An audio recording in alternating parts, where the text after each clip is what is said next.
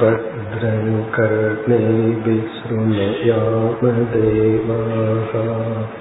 भद्रं पश्येमाक्षभिर्यजत्राः स्थिरैरङ्कैस्तुष्टवाकुंसस्तनोभिः व्यशेमदेवहितं यदायुः स्वस्ति न इन्द्रो वृद्धश्रवाः स्वस्ति नः पूषा विश्ववेदाः स्वस्ति नस्तार्क्ष्यो अरिष्टनेमिः स्वस्ति नो बृहस्पतिर्दधातु ॐ शान्ति शान्ति शान्तिः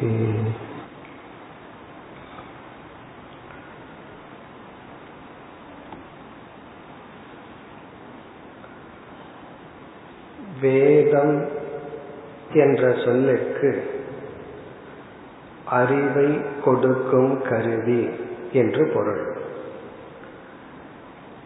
வேதமானது நமக்கு எப்படிப்பட்ட அறிவை கொடுக்கின்றது என்றால் நம்முடைய லட்சியம் நம்முடைய இலக்கு அந்த இலக்கை அடைவதற்கான பாதை. இதை காட்டிக் கொடுப்பது வேதம்.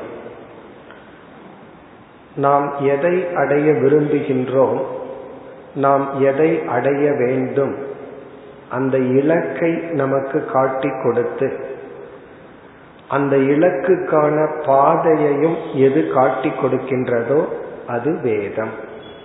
புருஷார்த்த தத் சாதனம் விதந்தி அனேன இது வேதக. புருஷார்த்தம் என்றால் நம்முடைய லட்சியங்கள். அந்த லட்சியத்திற்கான பாதையையும் காட்டிக் கொடுப்பது வேதம்.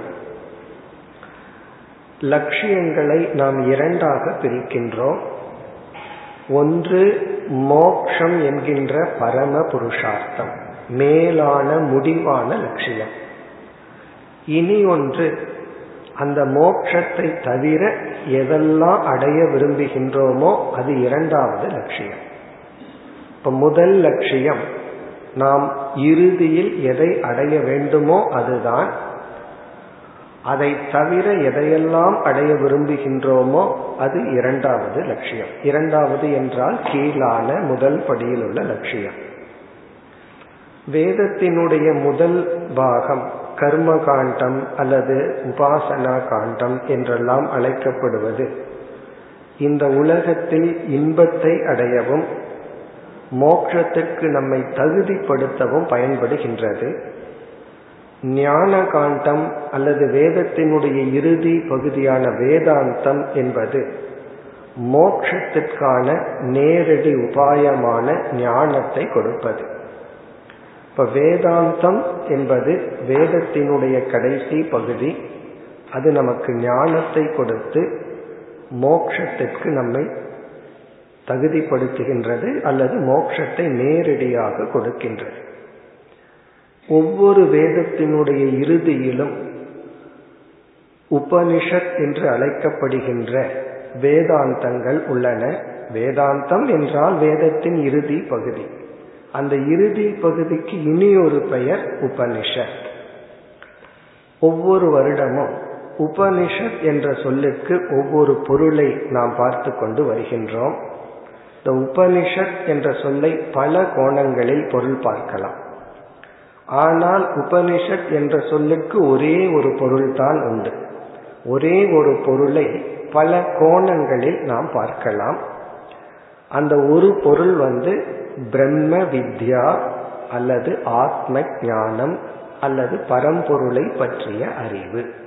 இப்போ உபனிஷத் என்றால் பரம்பொருளை பற்றிய அறிவு என்பதுதான் ஒரு பொருள். அந்த பொருளை எப்படி அடைகின்றோம் என்று நாம் பல விதங்களில் பார்க்கலாம்.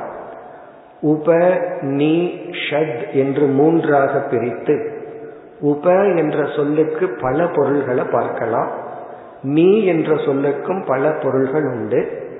ஷத் என்ற சொல்லுக்கு மூன்று பொருள்கள் உண்டு. இந்த காம்பினேஷன்ல நம்ம வந்து விதவிதமான கோணத்துல விளக்கி இறுதியில அடையக்கூடிய அர்த்தம் என்னன்னா மெய்ப்பொருள் ஞானம் மெய்ப்பொருளை பற்றிய அறிவு. எல்லா வேதத்தினுடைய இறுதியிலும் உபனிஷத்துக்கள் உண்டு. இப்பொழுது நாம் எடுத்துக்கொண்ட கைவல்ய உபனிஷத் என்பது அதர்வன வேதத்தில் வருகின்றது. இப்ப அதர்வன வேதத்தினுடைய இறுதியில் ஏற்கனவே முண்டகோபனிஷத்தை நம்ம இங்கு பார்த்துள்ளோம். அதே போல இங்கு கைவல்ய உபனிஷத் இனி பிறகு நாம் பார்க்க போகின்ற மாண்டூக்கிய உபனிஷத் இதெல்லாம் அதர்வன வேதத்தில் வந்துள்ளது. அந்தந்த வேதத்தில் உள்ள உபனிஷத்துக்கு ஒரே ஒரு சாந்தி பாடம் தான் இப்ப நாம் பார்த்த இந்த சாந்தி பாடம் தான் முண்டகோபனிஷத்தில் வந்துள்ள அனைத்து உபனிஷத்துக்களுக்கும் இப்பொழுது நாம் உபனிஷத் என்ற சொல்லுக்கு பொருளை பார்த்து கைவல்ய உபனிஷத் என்றால் என்ன என்ற பொருளையும் பார்த்து சாந்தி பாடத்தின் அர்த்தத்தை சுருக்கமாக பார்த்து நாம் உபனிஷத்திற்குள் செல்லலாம். இங்கு உப என்ற சொல்லுக்கு குருவின் சமீபத்தில் செல்லுதல் என்று பொருள். குரு சமீப கமனம். குருவின் அருகே செல்லுதல். குருவின் அருகே செல்லுதல் என்றால் குரு என்பவர் அறிவை கொடுக்கும் கருவியாக உள்ளார். அவர் எப்படி கருவியாகின்றார்? அறிவை கொடுக்கும் கருவியை அவர் கையாளுவதன் மூலம் அவரே அறிவை கொடுக்கும் கருவியாக மாறி விடுகின்றார் குருவும் சிஷியனை போல மற்றவர்களை போல ஒரு மனிதர் தான் ஆனா அவருக்கு ஒரு மகத்துவம் வருவதற்கு காரணம் அவர் உபனிஷத்தை கையில் எடுத்து கொண்டார். வேதாந்தத்தை கையில் எடுத்துட்டு அதை போதிக்கும் பொழுது அவரே அறிவை கொடுக்கும் கருவியாக மாறி விடுகின்றார். அப்ப குருவின் அருகே செல்லுதல் என்றால் அறிவை கொடுக்கும் கருவியை அடைதல் என்று பொருள். நம்ம குருவின் அருகில் பல காரணத்துக்கு செல்லலாம். சேவை செய்ய செல்லலாம்.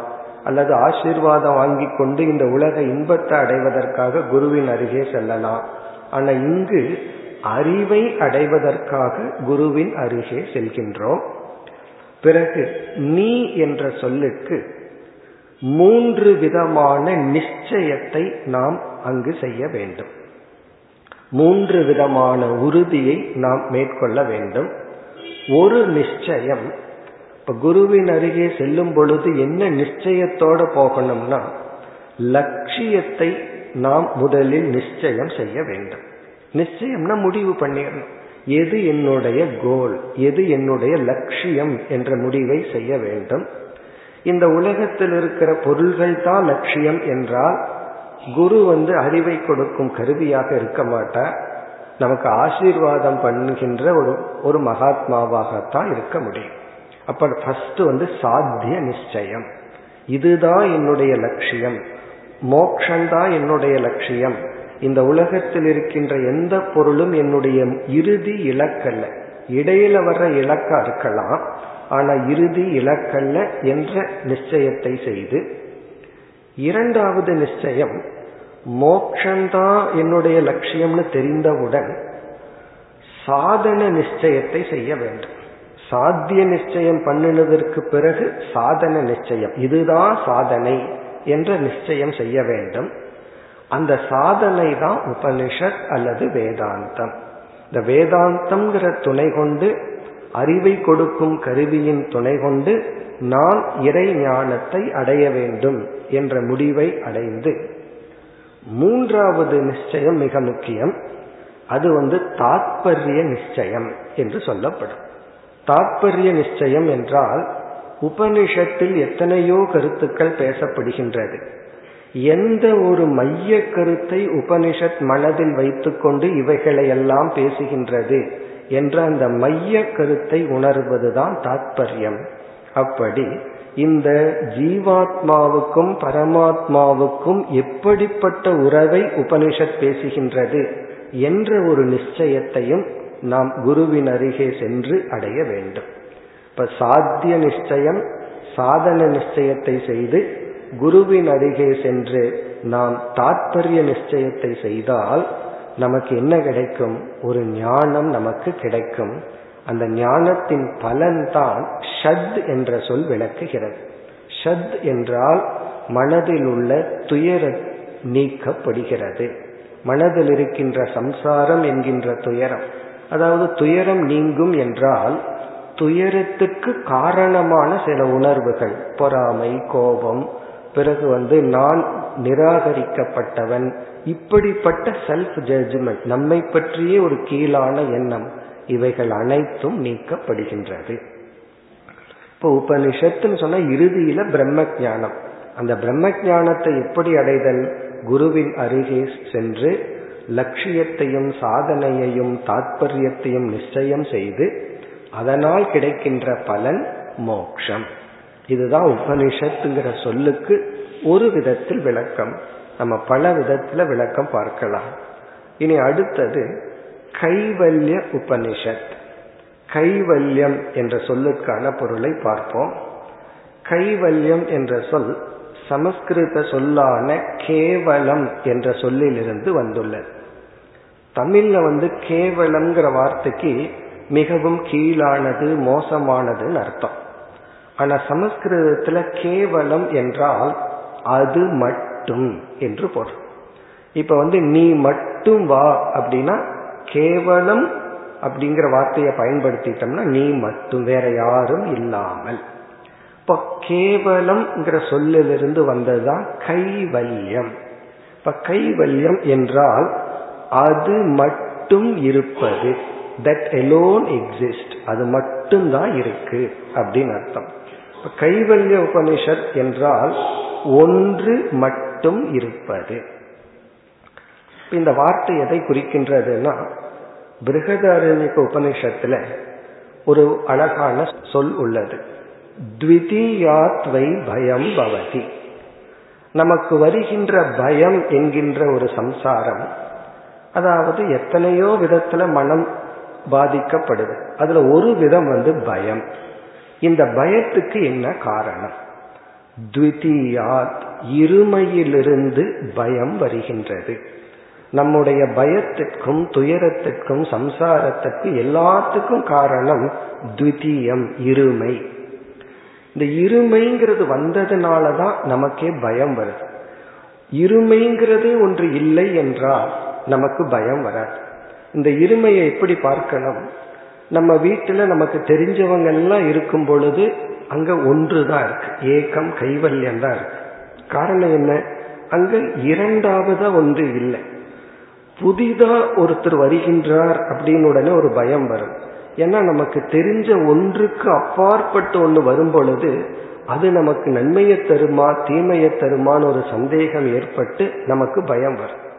பிறகு நம்ம ஊர்ல இருக்கும் பொழுது தைரியமா இருப்போம். புதிய ஊருக்கு போன உடனே ஒரு பயம் வரும். காரணம் என்ன? அது ஒரு விதமான இருமை. நம்ம ஊர்ல எத்தனையோ பேர் தெரியாதவங்க தான். இருந்தாலும் ஒரு பயமின்மை இருக்கும். அப்படியே புதிய நாட்டுக்கு போகும்போது ஒரு பயம் வரும். இப்ப பயத்துக்கு காரணம் இருமை. ஒன்றுக்கு மேல் ஒன்று இருந்தால் அது பயத்திற்கு காரணம். பிறகு வேறொரு இடத்துல ஒரு ஆசிரியர் கூறுவார் ஒன்றுக்கு மேல் இல்லாமல் ஒன்றே இருந்து ஒன்றுக்கு மேல் இருக்கின்றதுங்கிற எண்ணமே பயத்தை கொடுத்து விடும். இந்த ரெண்டாவது பொருள் இருக்கணுங்கிற அவசியம் இல்லை. ரெண்டாவது பொருள் இருக்குங்கிற எண்ணமே நமக்கு பயத்தை கொடுத்து விடும். அதற்கு உதாகரணம் வந்து தனிமை தான் நம்ம தனிமையில் இருக்கும் பொழுது யாருமே இல்லாம நாம மட்டும் இருக்கும் பொழுது உண்மையிலேயே அதுதான் அபயஸ்தானம். அபயத்தினுடைய இருப்பிடமே ஏகாந்தம் தான் காரணம் இரண்டாவது மனிதர்கள் யாருமே இல்லை. நம்ம சொல்லால துயரப்படுத்தவோ அல்லது எந்த விதத்திலையும் துயரப்படுத்த இரண்டாவது மனிதர்கள் நம்மையை தவிர யாரும் இல்லை. இருந்தாலும் பல சமயங்களில் தனிமையை கண்டே பயப்படுறோம். காரணம் என்ன என்றால் அது ஒருமையினால வர்ற பயம் அல்ல. வேற யாராவது வந்து விடுவார்களோ நான் மட்டும் இருக்கிறனே தனியா இருக்கிறனே எனக்கு ஒரு தீங்கு வந்து விட்டால் உதவிக்கு ஆள் இல்லையே என்ற இரண்டாவது கற்பனையான ஒன்றை நினைத்து நாம் பயப்படுகின்றோம். இப்ப இருமையிலிருந்து பயம் வருகிறது என்றால் இருமையிலிருந்து அல்ல இருமைங்கிற எண்ணத்திலிருந்தே பயம் வருகின்றது. இப்ப தனிமையில நம்ம பயப்படுவதற்கு காரணம் தனிமையினால் அல்ல. இரண்டாவது யாராவது எனக்கு தீங்கு செய்தவர்கள் வந்து விடுவார்களோ என்ற ஒரு பயம். அப்ப இருமைங்கிற எண்ணமே பயத்தை கொடுக்கும் என்றால் உண்மையான இருமை நமக்கு எதை கொடுக்கும்? சம்சாரத்தை கொடுக்கும் துயரத்தை கொடுக்கும். இங்க கைவல்யம் என்றால் இந்த உபனிஷத்திலிருந்து நமக்கு கிடைக்கின்ற ஞானம் நம்மை மட்டும் வைத்திருக்கும் மீதி அனைத்தையும் பொய்யாக்கி விடும் ஒரே ஒரு பொருளை தவிர மீதி நாம் எதெல்லாம் இருமை பலன்னு நினைச்சிட்டு இருக்கிறோமோ அதையெல்லாம் மனதிலிருந்து நீக்கிவிடும். அப்ப இந்த உபநிஷத்தை படிச்சா என்ன பலன் கிடைக்கும்னா நாம மட்டும் இருப்போம். நாம மட்டும் இருப்போம்னா ஒரே ஒரு தத்துவம் தான் உண்மை. மீது எந்த தத்துவமும் எந்த பொருள்களும் உண்மை அல்ல என்ற ஒரு ஞானத்தை கொடுத்து நம்மை அத்வைதியாக்கி இரண்டற்ற ஒரு தத்துவத்தில் நம்மை நிலைப்படுத்தும். அதுதான் கைவல்ய உபனிஷத். ஒவ்வொரு உபனிஷத்தும் ஒரே ஒரு அறிவை கொடுத்தாலும் கொடுக்கின்ற விதங்கள் மாறி மாறி இருக்கு. ஒவ்வொரு உபனிஷத்துல ஒவ்வொரு விதமான அப்ரோச் ஒவ்வொரு விதத்தில் ஒவ்வொரு உபனிஷத்துக்களும் கையாளும் ஒவ்வொரு உபனிஷத்தும் ஒவ்வொரு சாதனைக்கு முக்கியத்துவம் கொடுக்கும். சில உபனிஷத்துல தைத்திரிய உபனிஷத்துல பார்த்தோம்னா சாஸ்திரம் படிக்கிறது. சுவாத்தியாயம் பிரவச்சனம் இந்த சாதனை வலியுறுத்தி பேசும். அப்படி ஒவ்வொரு உபனிஷத்தும் ஒவ்வொரு சாதனை. இந்த உபனிஷத்துல தியானம் என்ற சாதனை மிக வலியுறுத்தப்படுகின்றது. அதைத்தான் நம்ம வந்து விளக்கமா பார்க்க போறோம். முதல்ல ஒரு சில மந்திரங்களுக்கு பிறகு ஒரு விதமான தியானத்தை அறிமுகப்படுத்தி எப்படிப்பட்ட சூழ்நிலைகளை அமைத்து கொண்டு எதை எப்படி தியானிக்க வேண்டும் அந்த தியானத்தினுடைய பலன் என்று இந்த உபனிஷத் தியானத்தை வலியுறுத்தி கூறுகின்ற உபனிஷத் மிக சிறிய இருபத்தி ஐந்து மந்திரங்கள் கொண்ட மிக ஒரு அழகான உபனிஷத். இந்த உபனிஷத் வந்து மற்ற உபனிஷத்துக்களை போல ஒரு சிஷ்யனை அறிமுகப்படுத்தி ஒரு குருவிடம் ஒரு கேள்வியை கேட்டு அதற்கு பதிலாக வருவது போல்தான் இந்த உபனிஷத்தும் அமைந்துள்ளது. இந்த உபனிஷத்திற்கு நாம் பார்த்த பத்ரங் கர்ணேபி சுருணியாம தேவாகா என்ற சாந்தி பாடம். இதனுடைய பொருளை நம்ம முண்டகோபனிஷத்துல பார்த்திருந்தாலும் சுருக்கமா இந்த சாந்தி பாடத்தினுடைய அர்த்தத்தை பார்த்துவிட்டு நாம் உபனிஷத்திற்குள் செல்லலாம். அதர்வன வேதத்தில் அமைந்துள்ள அனைத்து உபனிஷத்துக்களுக்கும் இதுதான் சாந்தி பாடம். இந்த சாந்தி பாடம் என்பது சிஷ்யன் இறைவனிடத்தில் அல்லது சில சமயங்களில் குருவிடத்தில் வைக்கின்ற ஒரு வேண்டுகோள். இங்கு மாணவன் யார் உபனிஷத் மாணவன் யார் என்றால் உலகத்தில் உள்ள எந்த பொருள்களையும் கேட்பவன் அல்ல. இருந்தாலும் இவன் இங்க என்ன கேட்கிறான் என்னுடைய உடலும் இந்திரியங்களும் ஆரோக்கியமாக இருக்க வேண்டும் என்று ஆரோக்கியமானது வேண்டப்படுகின்றது. இந்த உலகத்துல போகத்தை அனுபவிக்க வேண்டும் என்றாலும் உடல் ஆரோக்கியம் தேவை. பிறகு மோட்சத்தை அடைய வேண்டும் என்றாலும் உண்மையில் சற்று ஆரோக்கியம் அதிகமாக தேவை. போகத்தை அனுபவிக்கிறதுக்கு ஓரளவுக்கு ஹெல்த் இருந்தா போதும். ஆனால் மோட்சத்தை அடைகிறதுக்கு செய்யற சாதனைகளுக்கு உடலிலும் மனதிலும் அதிக ஆரோக்கியம் தேவை. அதனால இந்த ஹெல்த்தினுடைய வேல்யூவை யார் உணர்வார்கள்?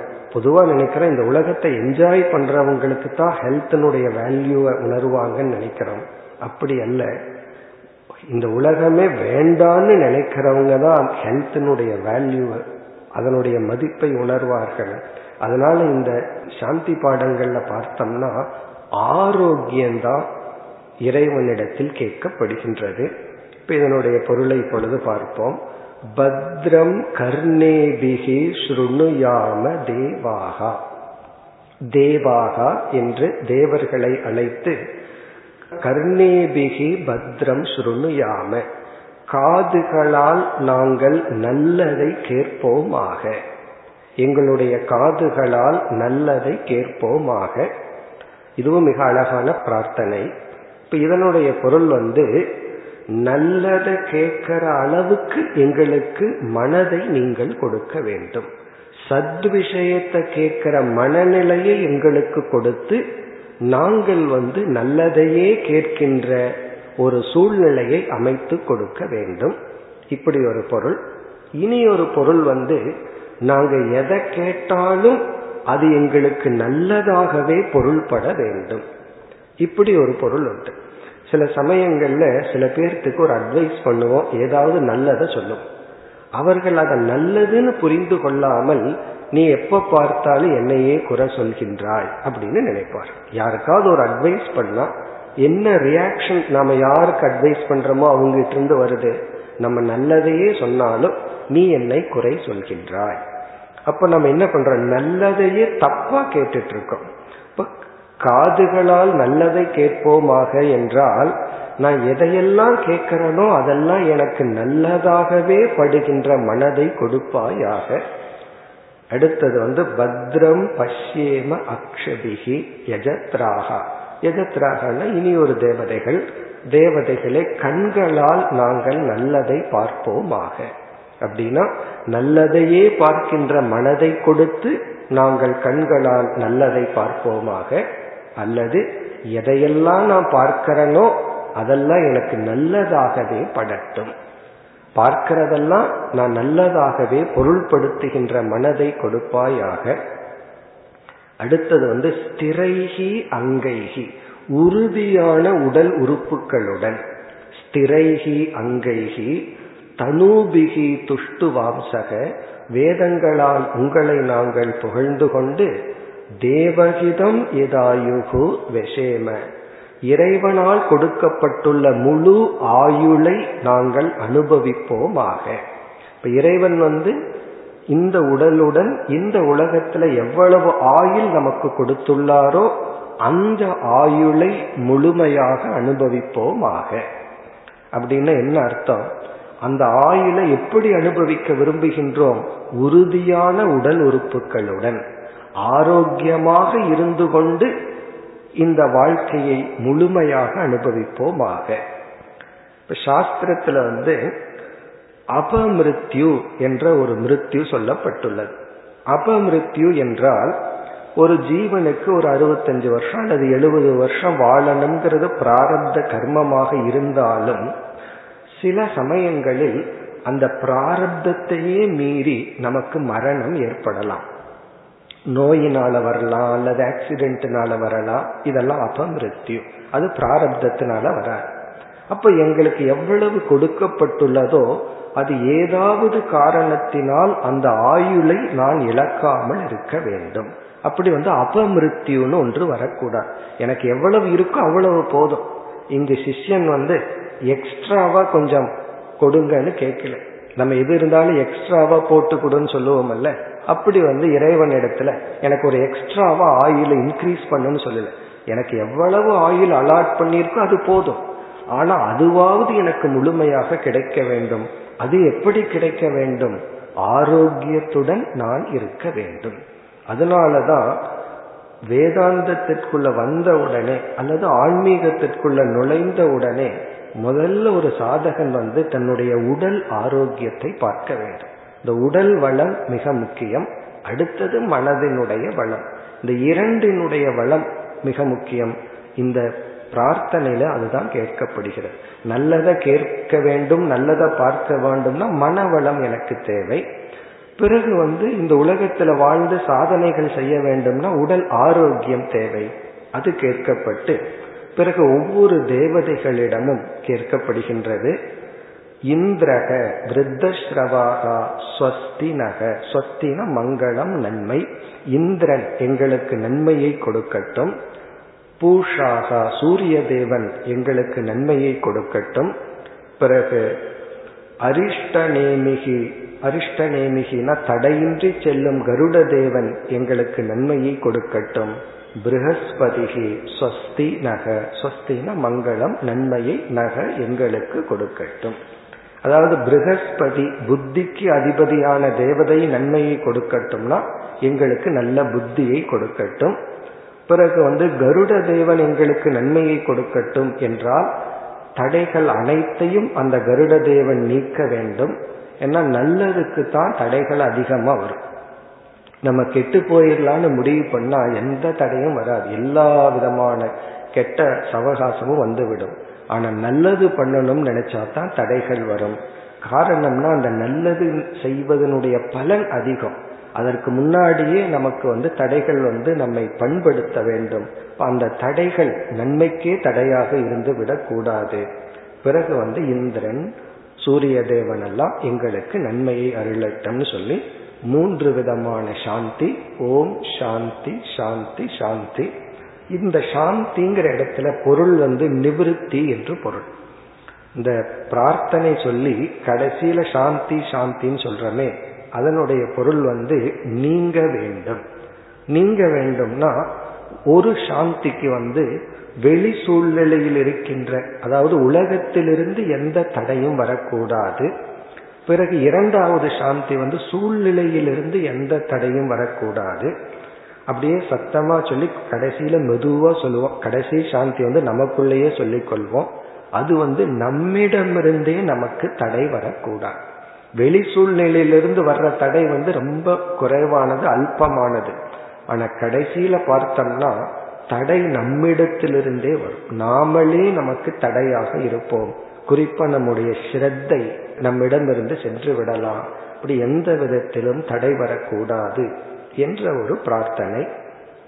உபனிஷத் பிரார்த்தனைகள் எல்லாம் மிக ஆழமாக அழகாக இருக்கும். இந்த பிரார்த்தனையுடன் நாம் வந்து இந்த உபனிஷத்திற்குள் செல்லலாம். இந்த உபனிஷத்தினுடைய ஆரம்பம் அத ஆஸ்வலாயனக பகவந்தம் பரமேஷ்டினம் உபசமைத்திய உவாச்ச. இங்கு அறிமுகப்படுத்தப்படுகிறது. முதல் சொல் வந்து அத. அதங்கிற சொல் வந்து ஒரு மங்களமான சொல். அதங்கிற சொல்லே ஒரு மங்களமான சொல். இனி ஒரு பொருள் வந்து பிறகு. அத அப்படின்னா பிறகு. பிறகு என்றால் ஒரு மாணவன் தேவையான தகுதிகளை அடைந்ததற்கு பிறகு தன்னை தகுதிப்படுத்தி கொண்டதற்கு பிறகு இங்கு இந்த உபனிஷத்தினுடைய மாணவர் வந்து ஆஸ்வலாயனக. ஆஸ்வலாயனக என்ற ஒரு மாணவர் தன்னை தகுதிப்படுத்தியதற்கு பிறகு பகவந்தம் பரமேஷ்டினம் பிரம்ம தேவனை பிரம்மா விஷ்ணு சிவன் என்று நாம் மூன்று தேவதைகளை குறிப்பிடுகின்றோம். அந்த படைப்புக்கு அதிபதியான பிரம்மதேவரை பகவந்தம் பரமேஷ்டினம் உபசமேத்திய முறைப்படி அணுகி உவாச்ச கீழ்கண்ட கேள்வியை கேட்டார். இங்க மாணவர் வந்து ஆஸ்வலாயனக. இந்த ஆஸ்வலாயனக என்பவர் வந்து ரிக்வேத ஆச்சாரியக. ரிக்வேதத்தினுடைய ஒரு ஆசிரியர். இப்ப இவர் சாதாரணமானவர் அல்ல. இவரே ஒரு ரிக்வேதத்தை போதிக்கின்ற ஒரு ஆசிரியர். அப்படி இருந்தும் இவர் வந்து ஞானத்திற்காக ஒரு குருவை நாடி செல்கின்றார். என்ன வேதத்தினுடைய முதல் பகுதி வந்து கர்ம காண்டம் அந்த பகுதி வந்து விதவிதமான யாகங்கள் விதவிதமான தியானங்கள் இதெல்லாம் சொல்லப்பட்டுள்ளது. அவைகளெல்லாம் நம்மை தூய்மைப்படுத்த பயன்படும் அல்லது இந்த உலகத்தில் உள்ள சில பொருள்களை அடைய பயன்படும். ஆனால் ஆத்ம ஞானத்தை அடைய அதற்கென்று ஒரு குருவை நாம் நாட வேண்டும். ஆகவே இவர் இப்படி ஒரு ஆசிரியராக இருந்தும் ரிக்வேதத்தை பயின்று அதை போதிக்கின்ற ஆசிரியராக இருந்த போதிலும் தன்னை தகுதிப்படுத்தி கொண்டு விவேகம் வைராகியம் போன்ற குணங்களை எல்லாம் அடைந்து பரமேஷ்டினம் பிரம்மதேவரை அணுகி முறைப்படி அணுகி. இங்க முறைப்படி அணுகி என்றால் இதுல எல்லாம் ஃபார்மாலிட்டி எல்லாம் ரொம்ப கம்மி. கர்மகாண்டத்துல எல்லாம் இருக்கு இப்படித்தான் யாகம் பண்ணணும் இப்படித்தான் பூஜை பண்ணணும்னு அங்க ரூல்ஸ் ரெகுலேஷன்ஸ் ரொம்ப இருக்கு. ஆனா ஞான காண்டத்துல பெரிய ரூல்ஸ் எல்லாம் கிடையாது. இங்க முறைப்படின்னு சொன்னா இப்படித்தான் நமஸ்காரம் பண்ணணும் இப்படித்தான் அணுகணும் இப்படித்தான் குரு கிட்ட பேசணுங்கிற எந்த ஒரு ரூல்ஸும் கிடையாது நியதியும் கிடையாது. பிறகு எது முறை என்றால் மனதில் இருக்கின்ற ஒரு பாவனை ஆட்டிடியூடு தான் முறை. அந்த பாவனை அப்படிங்கிறது அறிவுக்காக பணிவுடன் அணுக வேண்டும். இந்த பணிவுங்கிறது ஒன்று இருந்துட்டா போதும். வேற எதுவுமே இருக்க வேண்டிய அவசியம் இல்லை. இப்ப குருவுக்கு இது தெரியுதான்னு சோதிக்கிறதுக்கு குரு கிட்ட போய் கேள்வியை கேட்கக்கூடாது அல்லது சில பேர் வந்து இந்த கேள்வி எல்லாத்துக்கிட்டையும் கேட்கிற இவர் என்ன பதில் சொல்லுவார்னு பார்ப்போம். அந்த எண்ணத்தில் இல்லாமல் ஒரு பணிவுடன் அறிவை மட்டும் அடைய வேண்டும் என்ற எண்ணத்துடன் இவர் அணுகி. அதுதான் முறை. முறைங்கிறது இங்க ஆட்டிடியூட் பாவனை தான். அணுகி இவ்விதம் ஒரு கேள்வியை கேட்கின்றார். இனி முதல் மந்திரத்தில் என்ன கேள்வியை கேட்கின்றார்? அதீகி பகவோ பிரம்ம வித்யாம் வரிஷ்டாம் சதா சத்பி சேவியமானாம் நிகூடாம் யயாச்சிராத் சர்வ பாபம் வெபோஹ்ய பராத்பரம் புருஷம் யாதி வித்வான். இந்த முதல் மந்திரம் வந்து சிஷ்யனுடைய கேள்வி. இதற்கு பதிலாகத்தான் இந்த முழு உபனிஷத். இங்கு வந்து மிக அழகாக தெளிவாக கேள்வியை கேட்கின்றார். இப்ப நச்சிகேதன்கிற ஒரு மாணவனை நம்ம கட்டோபனிஷத்துல பார்த்தோம். அவன் ஒரு சிறிய மாணவன். அதனால அவன் கேள்வி கேட்கறதே அவ்வளவு தெளிவா இல்லை. இறந்ததற்கு பிறகு ஆத்மா இருக்குன்னு ஒருத்தர் சொல்றாங்க இல்லைன்னு ஒன்று சொல்றாங்க. நீங்க என்ன சொல்றீங்க? அந்த மாதிரி தான் ஒரு குழந்தைத்தனமா கேள்வி கேட்டான் அதே சமயத்துல ஆத்ம ஞானத்தை வேண்டி கேட்டான். ஆனா இவர் ஒரு ஆச்சாரியர். இவருக்கு ஏற்கனவே சில விஷயங்கள் தெரிந்துள்ளது.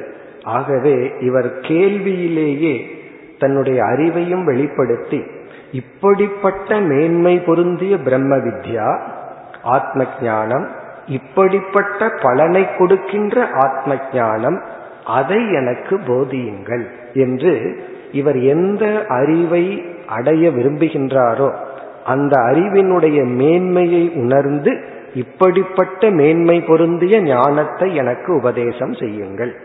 இங்கு வந்து எந்த ஒரு அறிவை வேண்டி நிற்கின்றாரோ அந்த அறிவுக்கு மூன்று அடைமொழிகள் கொடுக்கப்படுகிறது. இப்படிப்பட்ட லட்சணத்தை உடைய ஞானத்தை எனக்கு கொடுங்கள். இப்படிப்பட்ட பலனை கொடுக்கின்ற அறிவு எனக்கு தேவை. அப்ப இவருக்கு தெரியுது இந்த ஞானம் இப்படிப்பட்ட மகத்துவம் வாய்ந்தது. இதனுடைய பலன் என்ன? இதெல்லாம் தெரிந்து கேட்கின்றார். அதீஹி. முதல் சொல் அதீஹி பகவக. பகவக என்பது குருவை அல்லது பிரம்மதேவனை அழைக்கின்ற சொல் இறைவா என்று அழைக்கின்றார். பகவகன இறைவா அதீகி எனக்கு உபதேசம் செய்யுங்கள். எனக்கு டீச் எனக்கு வந்து நீங்க டீச் பண்ணுங்க அறிவை கொடுங்கள் உபதேசியுங்கள். எதை? பிரம்ம வித்யாம் பிரம்ம ஞானத்தை எனக்கு கொடுங்கள். நேரடியா கேட்ட மிக தெளிவான கேள்வி. எனக்கு பிரம்ம ஞானம் தேவை. நான் எதற்காக உங்களிடம் வந்துள்ளேன்? பிரம்ம ஞானத்திற்காக வந்துள்ளேன். சரி எப்படிப்பட்ட பிரம்ம ஞானம் அடுத்த பகுதியில அந்த பிரம்ம ஞானத்தை வர்ணிக்கின்றார். மூன்று அடைமொழிகள் முதல் அடைமொழி வரிஷ்டாம். வரிஷ்டம்னா மிக மிக மேலான அறிவை எனக்கு உபதேசியுங்கள். காரணம் என்னன்னா இந்த உலகத்துல பிரம்ம ஞானத்தை தவிர வேறு ஒரு மேலான ஒரு அறிவோ பொருளோ எதுவும் இல்லை. இப்ப வரிஷ்டாம் என்றால் மிக மிக உன்னதமான உயர்ந்த மேலான அறிவை எனக்கு உபதேசியுங்கள். இரண்டாவது சதா சத்பிகி சேவியமானாம். சத்பிகினா மகான்களால் சதா எப்பொழுதும் சேவியமானாம் நாடப்படுகின்ற. மகான்களால் பெரியவர்களால் எப்பொழுதும் நாடப்படுகின்ற அறிவை எனக்கு கொடுங்கள். சேவியமானம்னா டேக்கன் எடுக்கப்படுகின்ற யார்? சாதாரண மக்கள் நாடுகின்ற அல்ல. சத்பிகி சத்புருஷர்களால் நாடப்படுகின்ற அந்த அறிவை எனக்கு கொடுப்பாயாக. பிறகு நிகூடாம். மூன்றாவது சொல் நிகூடாம். நிகூடாம் என்றால் ரகசியமான. அவ்வளவு சுலபமாக இந்த உலக மக்களால் புரிந்து கொள்ள முடியாத. அதாவது கிரேட் சீக்ரெட் அப்படின்னு சொல்றார். மிக மிக ரகசியமான. நிகூடாம் என்றால் மறைந்துள்ள. இந்த உலகத்துல வந்து எந்த ஒன்று மறைக்கப்பட்டுள்ளது என்றால் இந்த அறிவு தான் மறைக்கப்பட்டுள்ளது. பகவான் வந்து இருக்காரா இல்லையாங்கிற சந்தேகம் நமக்கு இருக்கு. நம்ம வந்து ஒரு கோணத்துல பார்த்தா இந்த உலகம் பூரா இறைவனா இருக்காருன்னு சொல்றோம். உலகமே இறைவன் சொரூபம்னு சொல்றோம். ஆனா அந்த இறைவன் மறைந்துள்ளதாகவும் நமக்கு தெரிகிறது. காரணம் என்னன்னா அதுதான் ரகசியம். சில உண்மைகள் நாம் நமக்கு மறைக்கப்பட்டு தான் இந்த உலகத்துல வாழ்ந்துட்டு இருக்கோம் அப்படி இந்த மறைக்கப்பட்ட மிக மிக சீக்ரெட் பிளஸ் சீக்ரெட் மேலான மறைக்கப்பட்டுள்ள அந்த ஞானத்தை எனக்கு கொடுங்கள். பிறகு அடுத்த பகுதியில இந்த ஞானத்தை அடைஞ்சா என்ன பலன்னு சொல்கின்றார்கள். அதை இவர் குறிப்பிடுகின்றார். இந்த பலனை இவர் அடையவில்லை. அடைஞ்சிருந்துட்டா ஞானத்துக்காக குரு கிட்ட வரமாட்டார். ஆனா இந்த ஞானத்தை அடைஞ்சவங்க என்ன பலனை அடைகின்றார்கள்ங்கிறத கேட்ட அறிவை இவர் பகிர்ந்து கொள்கின்றார். யயா அஜிராத் சர்வ பாபம் வெபோகிய. யயா எந்த ஒரு ஞானத்தினால் அச்சிராத் ஞானம் வந்த உடனேயே சர்வ பாபம் வெபோகிய. எல்லா பாபங்களையும் ஒருவன் நீக்கி விட்டொழித்து பராத்பரம் புருஷம் வித்வான் யாதி. வித்வான் ஒரு ஞானியானவன். பராத்பரம். பராத்பரம்னா மாயையையும் தாண்டி இருக்கின்ற அந்த பிரம்மத்தை புருஷம் அந்த பரமாத்மாவை யாதி ஒருவன் அடைகின்றானோ. வித்வான் எந்த ஒரு ஞானி மாயைக்கும் மேலான ஒரு பிரம்மத்தை எந்த ஒரு ஞானத்தினால் அடைகின்றானோ அந்த ஞானத்தின் பலன் சர்வ பாபம் வெப்போகிய அனைத்து பாபம் அல்லது அனைத்து துயரத்திலிருந்தும் விடுதலை அடைகின்றான். இங்கு பாபம் என்ற சொல்லுக்கு பொருள் வந்து துயரம். ஏன்னா பாபம் வந்து துயரத்தை கொடுத்து நீங்கும். புண்ணியம் வந்து இன்பத்தை கொடுத்து நீங்கும். அப்படி துயரத்தை கொடுக்கின்ற அனைத்து பாபத்திலிருந்தும் ஒருவன் விடுதலை அடைகின்றானோ அந்த ஞானத்தை எனக்கு உபதேசம் செய்யுங்கள். இப்ப இந்த ஒரு கேள்விக்கான பதில் தான் இனி வருகின்ற பகுதி. இனி இரண்டாவது மந்திரத்தில் நேரடியாக குரு பதில் சொல்கின்றார். இரண்டாவது மந்திரம் ஒரே ஒரு வரிதான். தஸ்மை சகோவாச்ச பிதா மகச்ச ஸ்ரத்தா பக்தி தியான யோகா தவேகி கேள்வியும் டைரக்டா நேரடியா இருக்கு. பதிலும் நேரடியாக உள்ளது. தஸ்மை அவருக்கு அந்த சிஷ்யருக்கு அஸ்வலாயனர் என்பவருக்கு சக உவாச்ச பிதாமக பிதாமக என்பது பிரம்மதேவனை குறிக்கின்றது. சக பிதாமக அந்த பிதாமகன் மூத்தவர் அப்படின்னு அர்த்தம். பிதாமகன்கிறதுக்கு இனி ஒரு பொருள் வந்து தாத்தான்னு ஒரு அர்த்தம். பிதாமகன்.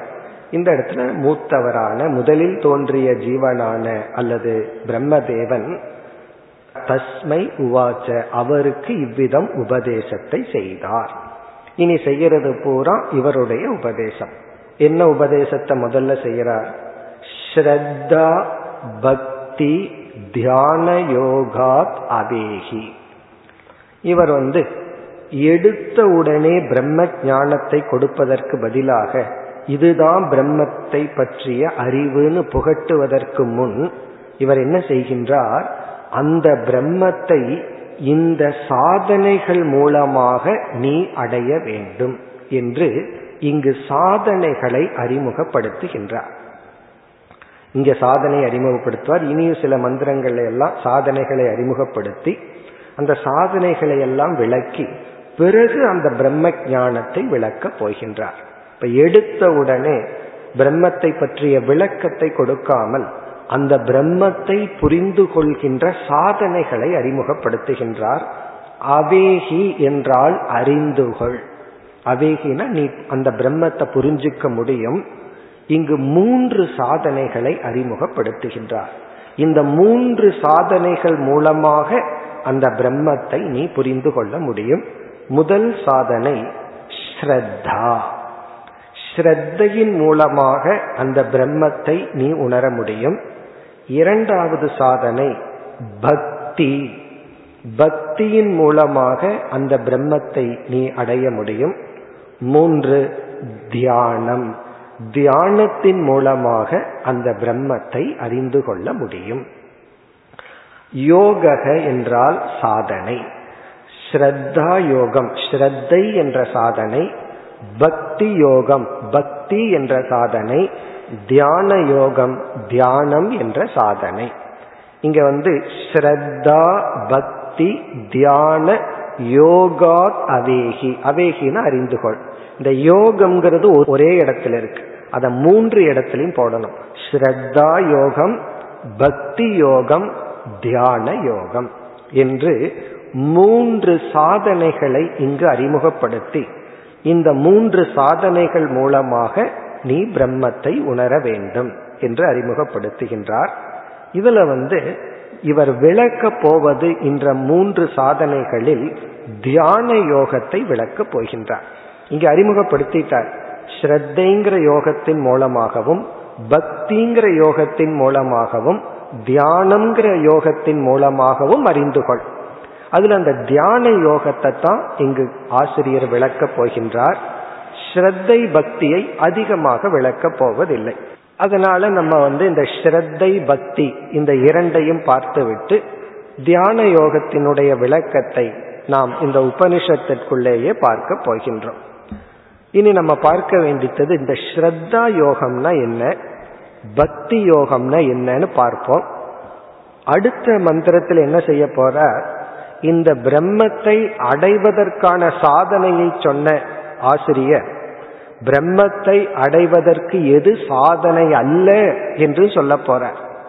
ஒருத்தர்கிட்ட நம்ம வழி கேட்டோம் அப்படின்னா இதுல போகணும்னு சொல்றதை விட இதுல போக கூடாதுன்னு சொல்லுவார்கள். இப்படி ஒரு ரோடு வரும் இதுல போகாதீங்க. இதுல தான் போகணும். அப்படி எது சாதனை அல்ல என்ற அறிவையும் கொடுத்து சாதனைகளை படிப்படியாக கொடுத்து பிறகு வந்து தியான யோகத்தை விளக்கப் போகின்றார். அதனால நம்ம வந்து இங்கு இரண்டு யோகத்தை மட்டும் பார்ப்போம். ஸ்ரத்தா என்றால் இங்கு என்ன அர்த்தம்? பிறகு பக்தி என்றால் என்ன அர்த்தம்னு பார்த்துட்டு பிறகு எது சாதனை அல்ல? சாதனைகள் எவை? தியானத்தை பற்றி இங்கு என்ன விளக்கம் இருக்கின்றதுங்கிறத அடுத்தது பார்க்க போகின்றோம். இனி இந்த ஸ்ரத்தை என்றால் என்ன?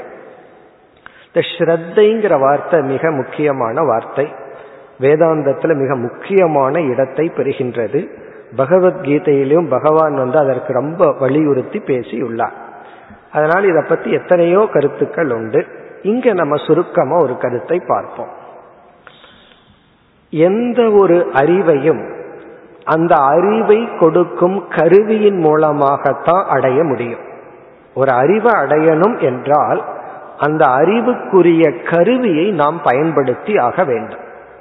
இப்போ ஒரு பொருள் வந்து என்ன கலர் வர்ணத்தில் இருக்கு வண்ணத்தில் இருக்கின்றது என்ற அறிவை அடைய வேண்டும் என்றால் கண் என்கின்ற கருவியை பயன்படுத்தி ஆகும் ஏன்னா கண்ணு தான் ஒரு பொருளினுடைய வண்ணத்தை காட்டி கொடுக்கும்.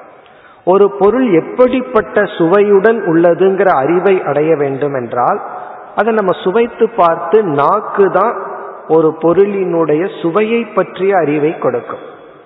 கண்ணில் பார்த்து இது வந்து இப்படிப்பட்ட சுவை இருக்கும்னு நம்ம தெரிந்து கொள்ள முடியாது. அப்படி ஒவ்வொரு அறிவும் அதற்குரிய கருவியின் மூலமாகத்தான் அடைய முடியும். இந்த கருவியை அறிவை கொடுக்கும் கருவியை பிரமாணம் என்று அழைக்கின்றோம். பிரமாணம் என்றால் அறிவை கொடுக்கும் கருவி. இப்படி எத்தனையோ அறிவை கொடுக்கும் கருவிகள் உண்டு. கண் இருக்கு காது இருக்கு முகர்ந்து பார்க்கின்ற மூக்கு இருக்கு தொட்டு பார்க்கின்ற ஸ்கின் இருக்கு. பிறகு வேற சில கருவிகள் எல்லாம் அனுமானம். நம்ம தர்க்கத்தினாலேயே சில அறிவை அடையும். அதை பார்க்க மாட்டோம் யூகத்தினாலேயே அறிவோம். அப்படிப்பட்ட அறிவை கொடுக்கும் கருவியில் ஒரு விதமான கருவியை வந்து சப்த பிரமாணம் என்று அழைக்கின்றோம். சப்த பிரமாணம் பிரமாணம்னா அறிவை கொடுக்கும் கருவி. சப்தம் என்றால் இனியொருவருடைய வாக்கியம் ஸ்டேட்மெண்ட் ஒருத்தர் ஒன்று சொன்னார் என்றால் அந்த ஸ்டேட்மெண்ட் வாக்கியம் இருக்கே அது ஒரு பிரமாணம். அதில் தான் நம்ம ரொம்ப அறிவு அடையிறோம். ஒரு விஷயம் நமக்கு தெரியலனா உடனே என்ன பண்றோம்? தெரிஞ்சவங்க கிட்ட கேட்டு தெரிஞ்சுக்கிறோம். இப்ப ஹிமாலயாஸ் போகணும் ரிஷிகேஷ் போகணும் அப்படிங்கிற ஒரு விருப்பம் நமக்கு வந்தாச்சு. அதை பத்தி அறிவை எப்படி அடைதல் எப்படி போகணும் என்னென்ன பொருள்கள் எடுத்துட்டு போகணும் இந்த அறிவை எப்படி அடைதல் உடனே நம்ம சப்த பிரமாணத்தை பயன்படுத்துறோம். யாராவது அங்கு சென்று வந்தவர்களை பார்த்து அதுக்கு வழி என்ன என்னென்ன ஏற்பாடோட போகணுங்கிற அறிவை நாம் அடைந்து விடுகின்றோம். இந்த அறிவை எப்படி நம்ம அடைஞ்சோம்? ஒருவருடைய வாக்கியத்திலிருந்து. இப்போ ஒவ்வொரு ஸ்டேட்மெண்ட் ஒவ்வொருவருடைய வாக்கியமும் நமக்கு அறிவை கொடுக்கும் கருவியாக உள்ள. இப்போ ஒருவரிடத்தில் ஒரு கேள்வியை கேட்கிறோம். அவர் அந்த பதில சொல்றார். அது நமக்கு அறிவு. இது எப்பொழுது அறிவு என்றால் அவர் சொன்ன அந்த சொல்லில் நமக்கு ஸ்ரத்தை இருந்தால் நம்பிக்கை இருந்தால் அந்த வாக்கியம் நமக்கு அறிவாக மாறும். அவர் வந்து உண்மையை சொல்லலாம் பொய்ய சொல்லலாம் என்ன வேணாலும் சொல்லலாம். ஒரு கால் அவர் உண்மையையே சொல்லி அவருடைய வார்த்தையை நாம நம்பவில்லை என்றால் நமக்கு அது அறிவு அல்ல. நமக்கு எப்பொழுது அறிவுனா ஒருவருடைய வாக்கியத்துல ஒருத்தருடைய சொல்லுல நமக்கு நம்பிக்கை இருந்து அந்த சொல்ல கேட்டா அது ஞானம். நம்பிக்கை இல்லாமல் அதை கேட்டால் நமக்கு அது ஞானமாக ஆகாது. அந்த அறிவை நம்ம பெற்றாலும் அதை நம்ம அறிவுன்னு எடுத்துக்க மாட்டோம். அது நமக்கு பயன்படாது. ஆனால் பல சமயங்களில் மற்றவர்களுடைய சொல்லில் நமக்கு நம்பிக்கை வருவது கிடையாது. அவ்வளவு சுலபமா ஸ்ரத்தை வராது. அதற்கு என்ன காரணம் என்றால் எந்த ஒரு கருவி நமக்கு அறிவை கொடுக்குமோ சில சமயங்களில் அதே கருவி அறிவை கொடுப்பதற்கு பதிலாக தப்பான அறிவையும் கொடுத்து விடுகிறது. இப்ப கண் இருக்கு. அது வந்து நார்மலா அறிவை கொடுக்கிற கருவி தான். நம்ம நடந்து போகும்போது கண்ணில் பார்த்துட்டு போறோம். எங்க படி இருக்கு? எங்க குழி இருக்கு? அப்ப நம்ம கண்ணை நம்பித்தான் ஒவ்வொரு ஸ்டெப்பும் வைக்கிறோம். இப்போ ரோடை கிராஸ் பண்ணும்போது எத்தனையோ பஸ் லாரி எல்லாம் வருது. கண்ணை நம்புறோம். ஒரு லாரி வரும்போது இது லாரி தான் கண்ணு சொல்லுது. நம்ம நம்பிக்கையோட போறோம். சப்போஸ் நம்ம கண்ணு வந்து வராத லாரிய வர்ற மாதிரி பார்க்குதுன்னு வச்சுக்கோமே. வந்துட்டு இருக்கிற ஒரு வெஹிக்கிளை கண்ணு பார்க்கலன்னு வச்சுக்கோமே. நம்மால நடந்து வாழ முடியுமா? இப்ப கண்ணை நம்பித்தான் நம்முடைய ஒவ்வொரு வாழ்க்கையும் ஒவ்வொரு ஸ்டெப்பும் நடந்துட்டு இருக்கு எதை பார்க்கிறோமோ அது அதுதான்னு கண்ணு காட்டு. இப்ப நம்ம பிளேட்ல பார்க்கிறோம் இட்லி இருக்கு எடுத்து சாப்பிட்றோம். ஒரு கால் பிளேட்ல வந்து ஒரு தவளை கிடக்குதுன்னு வச்சுக்கோமே உயிரோட. அது நமக்கு இட்லியா தெரிஞ்சதுன்னா சாப்பிட ஆரம்பிச்சா என்ன ஆகும்? இப்ப கண்ணு மீது நமக்கு ஒரு நம்பிக்கை இருக்கு. அது எதை காட்டுதோ அது உண்மை. ஆனா அதே கண் இல்லாததையும் சிலதை காட்டு. வெயில் காலத்துல தார் ரோட்ல காணல் நீரை பார்க்கிறோம். இப்ப கண்ணு வந்து இல்லாத நீரை காட்டு. ஆகாசத்தை நீளமா கண்ணு காட்டு. சில சமயம் இந்த கண்ணே என்ன பண்ணுது? இல்லாததை காட்டுது. பிறகு நம்ம அனுபவத்துல என்ன புரிஞ்சு வச்சிருக்கிறோம்? இந்த ஏரியாவில் பை நேச்சர் இயற்கையாகவே கண்ணுக்கு ஒரு டிஃபெக்ட் இருக்கு. அதை நம்ம பொருள்படுத்த கூடாது. கண்ணு வந்து இல்லாத இடத்துல தண்ணிய காட்டிட்டதுனால இருக்கிற தண்ணிய கண்ணு காட்டுச்சுன்னா அது பொய்ன்னு எடுத்துக்கிறது இல்லை அப்ப நம்ம கண்ணு விஷயத்துல என்ன பண்ணிடுறோம்? சில சமயம் பொய் சொன்னாலும் நம்ம கண்ணு வந்து பொய்ய காட்டி கொடுத்தாலும் பல சமயத்தில் அது உண்மையத்தான் சொல்லுதுன்னு அதை நம்பி வாழ்ந்துட்டு இருக்கோம் இப்படி எந்த அறிவை கொடுக்கும் கருவி அறிவை கொடுக்குதோ சில சமயங்கள்ல அதே கருவி நமக்கு தப்பான அறிவையும் கொடுக்கும். இதுல இந்த சப்த பிரமாணம் இருக்கே அதுதான் பல சமயங்களில் தவறான அறிவை நமக்கு கொடுக்கும். அது எப்பொழுதுனா யாரெல்லாம் நம்மிடத்துல பொய் சொல்கின்றார்களோ அந்த பொய் நமக்கு தெரியாதபடி சொல்கின்றார்களோ அங்கு என்ன நடக்குதுன்னா அவர் அறிவை கொடுத்துட்டார்னு நம்ம நினைச்சிருக்கிறோம் ஆனா உண்மையிலேயே அறிவை கொடுக்கல. தப்பான அறிவை நமக்கு கொடுத்துள்ளார். அவர் வந்து ரொம்ப சாமர்த்தியமா பொய் சொன்னதுனால நம்முடைய ஸ்ரத்தையை அவர் விலைக்கு வாங்கி விட்டார்னு அர்த்தம். நம்ம நம்புற மாதிரி சொல்லிட்டார். அப்ப என்ன ஆகுதுன்னா சப்தம் ஒரு வாக்கியம் நமக்கு உண்மையை புகட்டுவதற்கு பதிலாக நமக்கு பொய்யையே புகட்டி வருகின்ற. நம்ம எத்தனையோ பேர்த்திடம் பொய் சொல்றோம். அவங்கள நம்புற மாதிரி பொய் சொல்லிடுறோம். அங்க என்ன நம்ம பண்ணியிருக்கிறோம்னா அறிவை கொடுக்கும் கருவியை நம்ம வந்து விளையாடி இருக்கிறோம்னு அர்த்தம். அதை பயன்படுத்தி அவங்களுக்கு உண்மையை புகட்டுவதற்கு பதிலாக நம்ம பொய்யை புகட்டி உள்ளோம். அப்படி இந்த சப்த பிரமாணம் இருக்கே ஒரு வாக்கியம் இருக்கே அதுல நமக்கு நம்பிக்கை வராததற்கு காரணம் இந்த வாக்கியம் சில சமயம் நமக்கு அறிவை கொடுக்குது. இன்னும் சொல்ல போனா பல சமயம் நமக்கு அறிவை கொடுப்பதற்கு பதிலாக அறியாமையை தான் கொடுக்கிறது. அதனாலதான் ஒருத்தருடைய சொல்ல அவ்வளவு சுலபமா நம்மால நம்ப முடிவதில்லை. இங்கு வந்து குருவினுடைய வாக்கியம் வேதாந்தத்தினுடைய வாக்கியம். இந்த உலகத்துல வந்து பொய்ய கேட்டு கேட்டு அந்த சப்த பிரமாணத்திலேயே நாம் நம்பிக்கையை இழந்துள்ளோம். யாராவது ஒன்று சொன்னா உடனே ஏத்துக்க கூடாது. அதை எடுத்துட்டு ஆராய்ந்து பார்த்து உண்மையா பொய்யான்னு பிறகுதான் நம்மால ஏற்றுக்கொள்ள முடிகிறது. அப்படி ஏத்துட்டா தப்பில்லை. கேட்கும் போதே அவன் உண்மையை சொல்லலைங்கிற எண்ணத்துல தான் கேட்கறான் இப்ப நம்ம மைண்டை எப்படி ட்ரெயின் பண்ணி வச்சிருக்கிறோம்னா யாராவது எதையாவது சொன்னா அது சில பேர்த்து மீது நம்ம முத்திரையே குத்தி வச்சிருப்போம். அவர் வாயை திறந்து நம்ம பேசினா நம்ம அலர்ட் ஆயிக்குவோம். அவர் பேசுறதெல்லாம் பொய் தான் ஏதாவது உண்மை இருக்கலாம் அப்படின்னு முடிவு பண்ணி வச்சிருப்போம். இப்படி சப்த பிரமாணத்தில் நாம் நம்பிக்கையை இழந்துள்ளோம். அதுக்கு காரணம் இருக்கு லாஜிக் இருக்கு. ஏன்னா இந்த உலகம் நமக்கு பொய்ய சொல்லி சொல்லி நம்ம என்ன பண்ணிடுறோம்? அதுல வந்து ஸ்ரத்த இல்லாம இதே ஆட்டிடியூடில் வந்து நம்ம வேதாந்தம் படிக்க போறோம். ஒரு போலீஸ் ஒருத்தர் எல்லாத்தையும் விட்டுட்டு வேதாந்தத்துக்கு வந்துட்டார். அவரே சொல்லுவார் இந்த போலீஸா இருந்து வந்தது எனக்கு ரொம்ப கஷ்டமா இருக்கு. அந்த போலீஸ் புத்தி எனக்கு போக மாட்டேங்குது. என்ன சொன்னாலும் நம்ப மாட்டேன். யார் எதை சொன்னாலும் இப்ப போலீஸ் வந்து ஒருத்தங்கிட்ட வாக்குமூலம் கேட்கும் போது திருடங்கிட்ட அவர் என்ன ஆட்டிடியூட்ல கேட்பார்? அவன் சத்தியத்தை பேசுறான்னா கேட்பார். ஏன்னா அவன் பார்க்கிற ஆள் எப்பவுமே பொய் சொல்றவனை தான் மீட் பண்றான் டாக்டர் வந்து உண்மையை சொல்றவங்க கிட்ட எப்பவும் பேசுற அப்ப அந்த போலீஸோட மைண்டில் என்ன இருக்கும்? யார் எதை சொன்னாலும் நம்ப கூடாதுங்கிற எண்ணத்துல தான் கேட்டுட்டு இருப்பார் அவர் அந்த சுவாமி சொல்லுவார் இது புத்தி போறதுக்கு எனக்கு ரொம்ப நாள் ஆச்சு. யார் எதை சொன்னாலும் உள்நோக்க ஏதாவது இருக்குமோ அதுல பொய் இருக்குமோங்கிற எண்ணம் தான் எனக்கு இருந்ததுன்னு சொன்னார். அப்படி இந்த வேதாந்தத்திற்குள்ள வரும் பொழுது நாம் ஸ்ரத்தையை இழந்து வந்துள்ளோம். ஏன்னா இதுவும் உண்மையா இருக்குமோ? இல்ல இது நம்ம பிரெயின் வாஷ் பண்றாங்களோ? இல்ல ஏதோ நம்ம ஆறுதல் படுத்துறதுக்காகத்தான் நீ பிரம்மன்னு சொல்கின்றார்களோ? இது போன்ற எண்ணம் இருக்கும். ஆகவே இங்க என்ன சொல்றார்? ஸ்ரத்தா யோகத்தின் மூலமாக நீ ஞானத்தை அடைய வேண்டும் என்றால் வேதாந்த வாக்கியத்தில் உனக்கு நம்பிக்கை வர வேண்டும். இந்த வேதாந்தம் அல்லது ஆசிரியர் வந்து பொய் சொல்ல வேண்டிய நோக்கம் காரணம் இல்லை. அதுல உண்மைதான் இருக்கு. என்னுடைய அனுபவத்துக்கு அது முரண்பட்டு தெரியலாம். ஆனால் அது முழுமையாக உண்மைதான் என்ற ஒரு நம்பிக்கையுடன் நீ சாஸ்திரத்தை கேட்க வேண்டும்.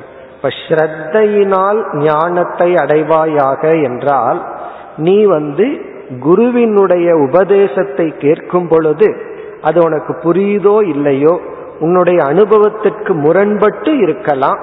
ஆனா முழு நம்பிக்கையுடன் அதை கேட்பாயாக. பல சமயங்கள்ல ஒரு சிஷ்யன் வந்து குருவிடம் சொல்லுவான் என்னுடைய கஷ்டத்துக்கு காரணம் அவருடைய பிஹேவியர் இப்படி இருக்கு அவர் என்னிடம் நடந்து கொள்ற முறை இப்படி இருக்கு.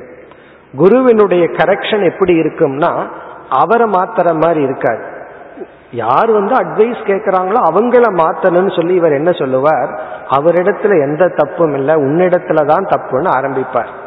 அப்ப உடனே நமக்கு நம்பிக்கை போயிடும் அவர் தான் என்னுடைய துயரத்துக்கு காரணம்னா நான் தான் காரணம்னு இவர் எப்படி சொல்கின்றார்?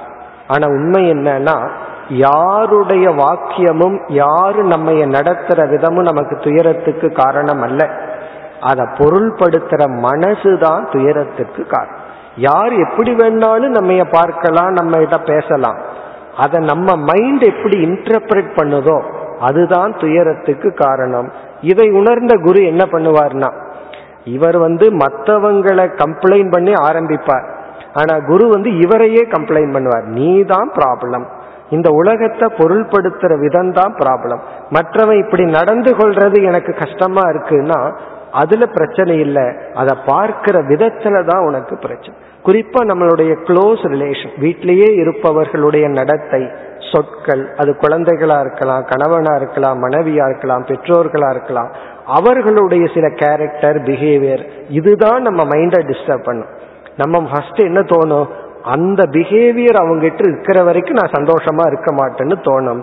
ஆனா குருவினுடைய உபதேசம் அந்த பிஹேவியரை மாத்துறதுக்கு உனக்கு சாய்ஸ் இல்லை.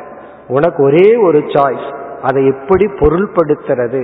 அந்த பிஹேவியர் அப்படி இருந்தாலும் நீ உன்னை டிஸ்டர்ப் ஆகாம எப்படி புரிந்து கொள்வது? இது நமக்கு சாய்ஸ் இருக்கு.